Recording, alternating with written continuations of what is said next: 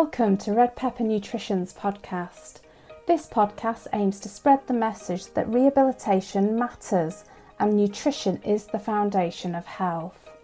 I'm Sian Riley, a registered dietitian based in the northwest of England. I specialise in optimising nutrition after a head or traumatic injury, focused on improving health, equality, and choice for all. It's about feeding quality of life and enjoying the food we eat. Let us know you are listening by following us on Twitter. Search for Sian at Red Pepper Nutrition and find out more at our website, redpeppernutrition.com.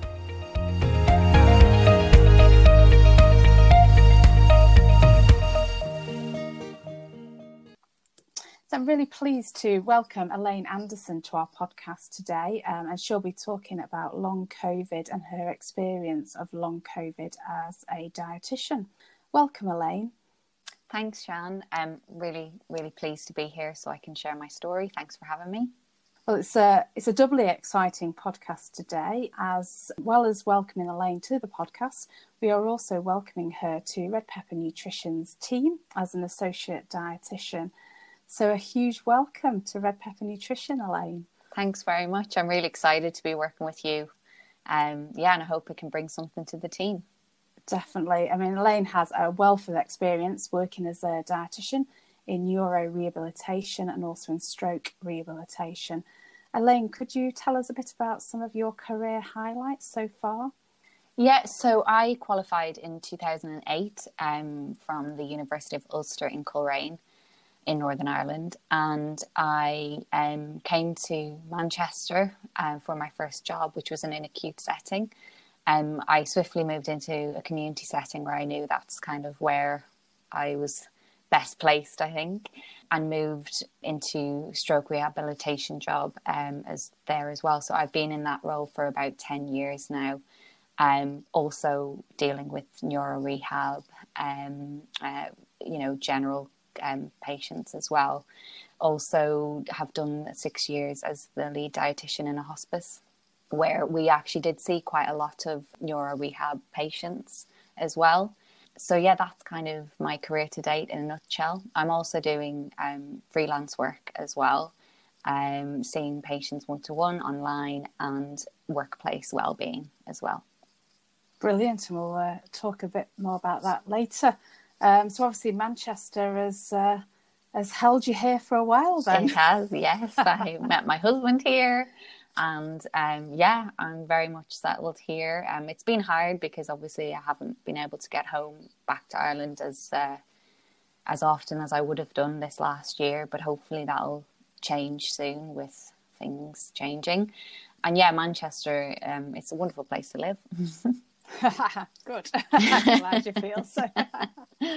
so yeah, it's obviously been a really uh, tough year for everyone with COVID, um, but you've had a, a particularly uh, tough time of it yourself. Uh, could you just tell us a bit about your experience of COVID in 2020? Yes, so I caught COVID pretty early on, back in in April, so nearly a year ago now and I suppose at the time, like many of us, we knew that it, it, you know, COVID wasn't good for people maybe of the older generation or who were immunocompromised. And like many myself, I, you know, I thought, oh, well, I'm young and fit, so hopefully it'll just be like the flu if I do get it. And I did. Um, and my first few weeks were the typical symptoms. So um, I had a temperature, I had a dry cough, um, fatigue, and then I began to get quite bad headaches and sinus pain. And I thought, you know, a couple of weeks in, I was improving a little bit, but then the headaches came back and I pretty much stayed for, you know, best part of nine months really. Most days I had uh, some form of a headache and they would change and they're kind of, sometimes they would be shooting pain, sometimes they would just be kind of like a dull ache behind my eyes. And I had fatigue for uh, I would say, pretty bad fatigue for about three months. And then it did start to improve. So I'm really lucky. But it's still something I have to manage, you know, if I overdo things to this date. And yeah, that was kind of the initial stages really for me. So, um, for you and your recovery from COVID, mm. um, and then realizing that perhaps this was going to be longer, mm. were there quite a lot of occasions where it felt like you'd taken uh, three steps forward and then two steps back. Absolutely. I uh, felt that you were perhaps getting over it and returning to normality, and then just completely floored again by the headaches and the fatigue. Yeah, definitely. At the beginning, um, and kind of after that three month point, there was a few days and weeks where I thought, oh, I think I might be improving, you know. And then two or three days later, I would be back to kind of not being very well um, during the day. And at points, I was thinking, God, I might just have to, you know, force myself to get back to work. But there was never a point where I thought, no, I can work, you know. And I think that was quite difficult at the time. I think once I started to get heart palpitations around the three month mark, I thought this this you know this recovery isn't normal. That surely I should be better by now, um, and that's when I started to kind of seek kind of help. Um, because unfortunately the GPs they were doing their best, but they they really didn't know much about long COVID and just kept telling me to rest and tried me with all the medications, headache medications for you know, migraines and things. And I did see a neurologist privately. I know a lot of people that might not be viable for them, but I had to to try and get some help really at that point. I was kind of worried about the headaches. So I saw a neurologist privately who diagnosed me with a kind of a chronic migraine, which I've since learned isn't really what was happening with me. And unfortunately then had to see a cardiologist because of the palpitations and again had lots of tests, including a cardiac, cardiac MRI, which again came up um, normal. So I was reassured at that point, but it, it they couldn't explain my symptoms, and that was the pretty distressing that nobody could help me really mm. at that point. Yeah, I mean the it just does sound incredibly distressing to have gone through. You're almost learning as you go mm. along, and everybody is. All the healthcare professionals, mm. all the medics are learning as you go along. Your your research in action, but that that must have really taken its toll on you. Mm-hmm. How, how did the uh, your COVID diagnosis and long COVID affect your your quality of life um, at that time? Yeah, it was it was pretty difficult because I think um, around July August time, you know, I, I was just having to sit in a dark room whilst everyone was out enjoying the beautiful weather we had last year, and I think that really affected me in the sense of I, I couldn't enjoy, I couldn't sit out in the garden for too long because I would just feel horrendous. And I know that just not being able to work and be who I was, you know, a busy kind of person, just doing all the things that I love to do, including several types of work. And that was, that did really affect my mental health because I thought, well, is this my life now? Um, you know, how, how long am I going to be like this and when am I going to be able to go back to working as a dietitian. So I would say, you know, a lot of people were the same um, and have been the same and still are struggling with with dealing with maybe a change to the life, you know, a complete change to, to what they would have been doing normally. And I mean, our role, um, our job role as healthcare professionals and the dietitian, um, that often forms a big part of our identity, and nutrition and exercise is often really important to us. Um, how how did you feel that COVID, um, long COVID, affected your identity as a dietitian? Yeah, I, I, felt like I, I couldn't do what I, I I was trained to do, and I couldn't do the work. I, I mean, I tried to practice what I preach, and I think maybe to my detriment at the beginning because I was saying, right, I need to get out for a walk. I feel rubbish. I need to get out for a walk because I don't want to become deconditioned. And actually, now we're learning that people who push themselves, particularly with exercise in the early days after COVID, they're actually having worse outcomes and having more problems. And I know, you know, the physiotherapists are now talking about pacing and and managing that in that way. And I do think maybe that did have an impact on me. I, I thought, I know what I should be doing. I need to be pushing myself, but perhaps that wasn't the best thing that I, I to do really at the time. Yeah, we're not great at healthcare as healthcare professionals of looking after ourselves, no, are we? No. Used to looking after other people. Mm. So, Elaine, could you tell us about your um, journey with long COVID and how it affected uh, your nutrition personally? So my appetite um, was affected. The first few weeks, in particular, I, I, I struggled with eating. Um, I survived on kind of crunchy nut cornflakes, and I found that I needed the crunch, the texture, and I knew I just needed to eat, you know, whatever I could just to keep my energy levels up as well. I really struggled with smell and taste loss in particular and I also had uh, strange um, kind of smells as well, where I thought I was smelling something, um, but I, it was like a burning toast smell, which was really strange and really affected kind of my wanting to eat. I struggled with if I could smell some things when my husband was cooking. I struggled with kind of knowing what that was, and then it kind of put me off my eating as well.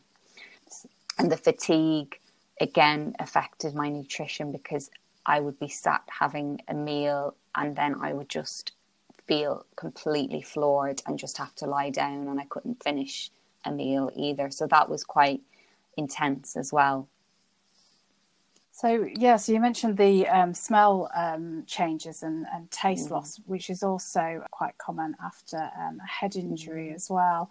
Um, and you mentioned the parosmia, which is this change in smell, which can be incredibly distressing. Mm. Can you just talk a bit more about the strategies that you used um, to help you with these, the smell and taste loss? Yes, so my husband is a really, really good cook. Um, so I'm really, really lucky. Um, he he we've always loved our food. We, we're big foodies, so he found it really difficult, you know, to see me not enjoying the food that he was cooking. So he tried his best, and I was giving him kind of suggestions of things to try, like say, for example, we I had lemon chicken because I thought, oh, the sourness with the lemon would help me enjoy the chicken and the protein flavor, and that was really helpful. Ginger, we've always had ginger, but he was adding like copious amounts of ginger because even at times I was feeling sickly sometimes whilst having my meals. Um, so that was helpful as well. Different types of textures I've already mentioned, you know, having cereals and things, particularly when I wasn't able to eat much at all. And we looked at kind of like sweet and sour dishes as well, which was quite helpful. And then the spices and just making sure there was plenty of seasoning, like pepper as well. Try to avoid the salt because, you know, at the time you know, and, and normally salt isn't really good for us, so I didn't really add too much salt. Yeah. But I also, you know, was following advice that I would have given to patients over the years um, about kind of keeping my teeth nice and clean and fresh. So brush my teeth maybe a couple more times in the day than I would do normally, just to get rid of any kind of not so nice tastes or flavors that I had from from previous meals and then just different different um, temperatures as well. So trying like colder food, hot foods, but really I felt that kind of a, just a room temperature. So things like sandwiches I coped with a lot better as well than the hot foods. Oh. Yeah. Yes, it's using all your senses yeah. really in the in the um, uh, eating experience, yeah, isn't it? When you've lost uh, this uh, your sense mm. of smell. Can you tell me um, how else having long COVID can impact on nutrition, uh, perhaps for yourself and other people? Yeah, so I've been following a lot of um, the support groups on Facebook and, and just kind of reading people's experiences and how their their long COVID has impacted on their nutrition. And you know, obviously, the, this, there's an array of symptoms. There's there's so many, and and most of them probably do impact on our nutrition. So things like breathing problems, being short of breath. I, I mean, I've experienced that myself during during meals where I would just suddenly become breathless and that would really put me off eating because I felt like that it was brought on by the eating. And from a preparation, like preparing food as well, if, if you're short of breath and fatigued, then it's going to be pretty difficult if you're trying to prepare and, and cook food for yourself. And um, people having sleep problems, which has a big impact on our appetite, you know, the following day pain can have huge impact on, on our on our nutrition as well. And then there's been a lot of reports of gastro issues like nausea, you know, diarrhea and other gut issues, which again, you know, will always have a big impact on what we choose to eat and how much we can eat and when we can eat as well. So I think it's a huge area in long COVID that we really need to raise awareness of.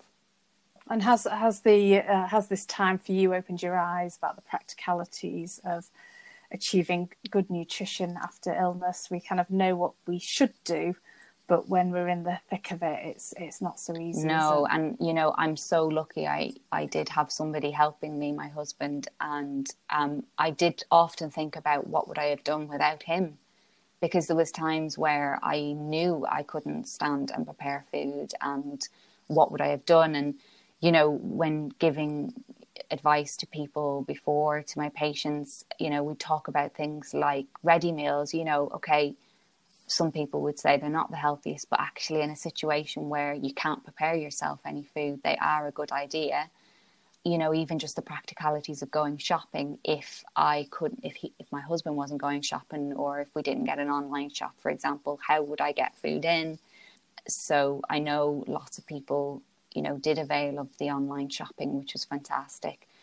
But I know that lots of people have tried to go to a supermarket and just really struggled to get through a couple of aisles because their fatigue or um, just being absolutely overwhelmed with being outside, you know, after having COVID. Um, and batch cooking is another thing that I know we did a bit of, which was really helpful because, say, if my husband was working during the day, he couldn't maybe prepare me a lunch that I wanted to eat. So I would just take out a meal from the freezer and defrost that and have a really good nourishing meal in the middle of the day, which often was was was better than me just kind of having a, a slice of toast because that's all I could prepare.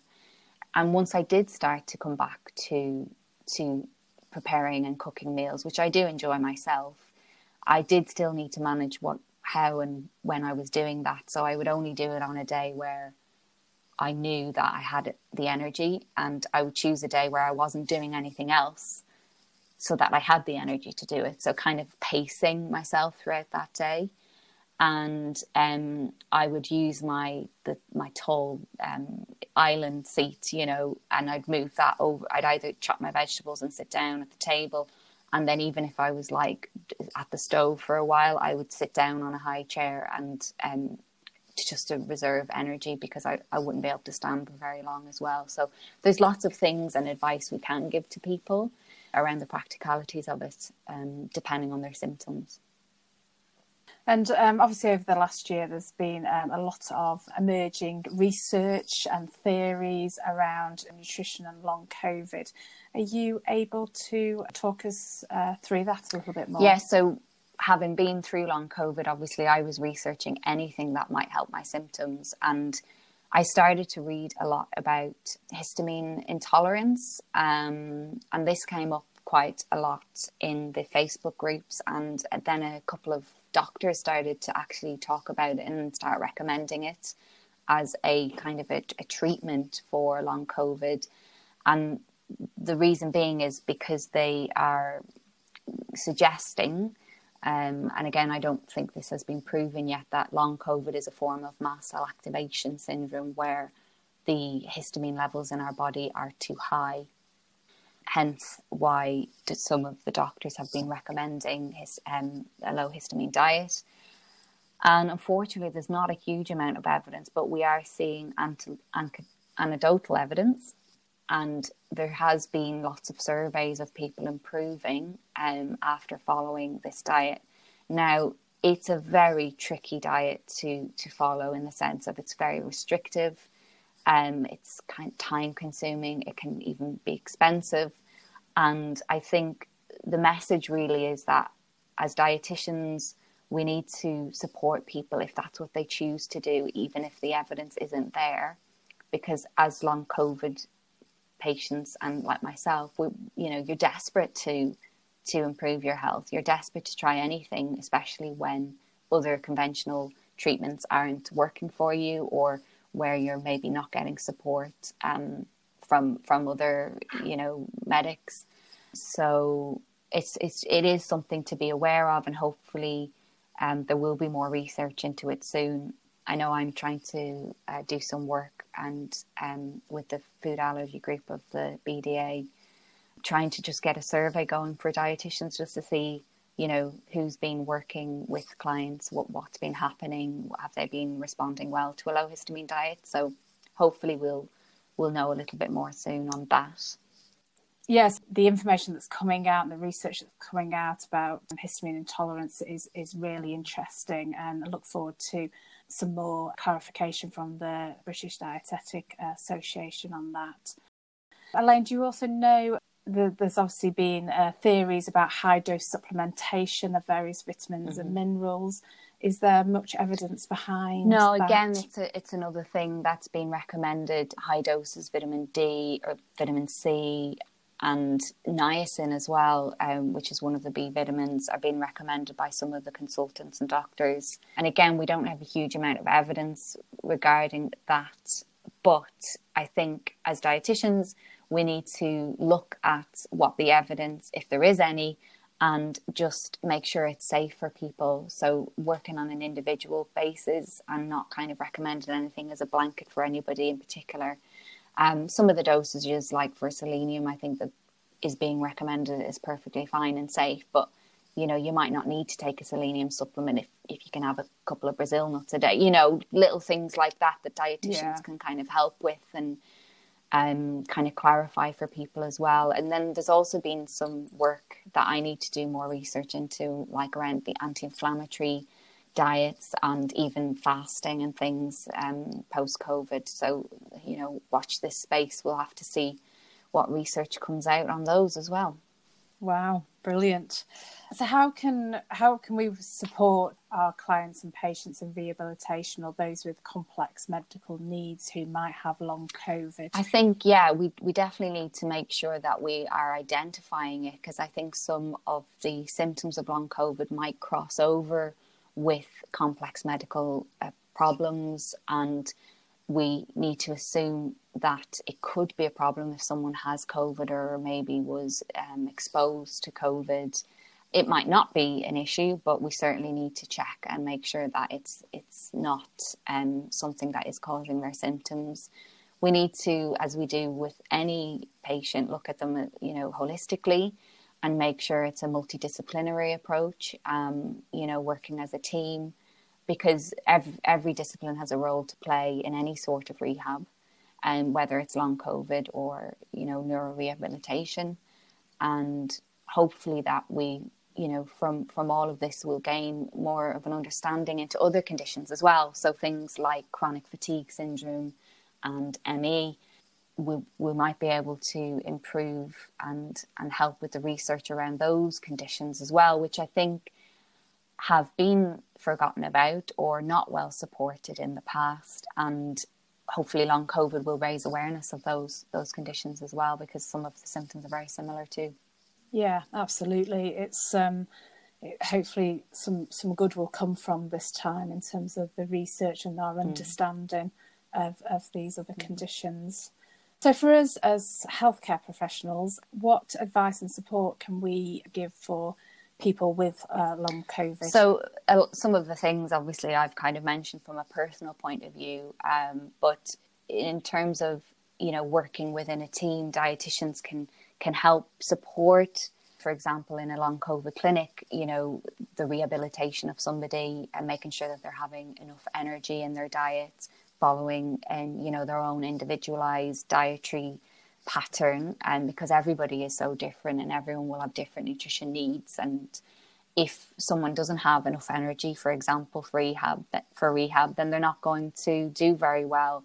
So we need to be involved in these kind of multidisciplinary centers and hopefully we'll see more dietitians working in long covid in the future so we also need to consider um, that we need to listen to the patients as well and you know, even if we don't have the evidence, we still need to to look at the person as an individual and um, consider, you know, whatever the age of the person as well. So long COVID can affect any age.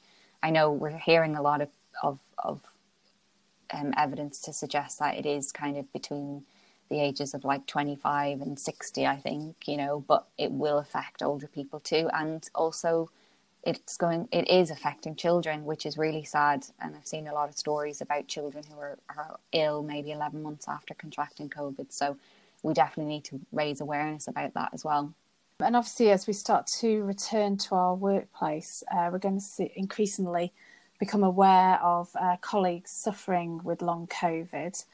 Um, how can we, as healthcare professionals, as colleagues, and as managers, support those in the workplace at this time? Well, yeah, luckily I've seen, you know, there is quite a bit of this in, in the media at the moment around how, you know, people with long COVID are maybe having to get back to the office now. They might have been, it might have been easier for them to manage their symptoms at home. I know for me, being able to work from home has been an absolute godsend because I can, you know, manage my symptoms a lot better. I'm, I'm moving a lot slower around the house. So, you know, I'm not getting the palpitations as much and I'm making sure that I drink enough fluid and, um, you know, eating well as well. Whereas I think if people are going back into the office, they're going to be obviously need to be more aware of their symptoms and hopefully their managers and the workplaces can help support them in that way, whether it's with pacing or a phased return.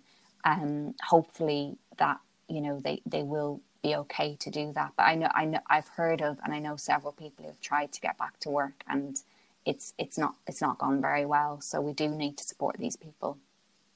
And I know, Elaine, you're involved in doing wellbeing workshops and webinars. Um, would you like to just talk a little about yeah, so before that? COVID, I was I was doing some freelance work with workplace wellbeing. So working with companies trying to improve the nutrition of their employees and int- improve the health of their employees through nutrition. Um, so working with them, whether it was uh, as one to one basis with their employees, um, doing kind of uh, nutrition clinics or um, working with them on, on webinars tailored to the specific company and looking at kind of outcomes from that as well. So knowing that, you know, people have learned and, and doing evaluations as well of, of any well-being uh, interventions. And I think from a, a long COVID point of view, you know, maybe there needs to be a bit more awareness raised around workplace well-being and, and long COVID p- patients as well, because I think you know, once everyone gets back to work and hopefully the restrictions are lifted, I think long COVID patients are going to get left behind and they're, you know, unfortunately still dealing with their symptoms whilst life goes on for, for many people as well. So it's definitely something that, you know, I, I hope I can help support companies with if they need that um, from a nutrition point of view as well. And yeah, just re- keep raising awareness throughout throughout companies as well and, and in the workplace. And you've recently done um, a podcast with the Long COVID Physio yeah. podcast about your experience of, of COVID.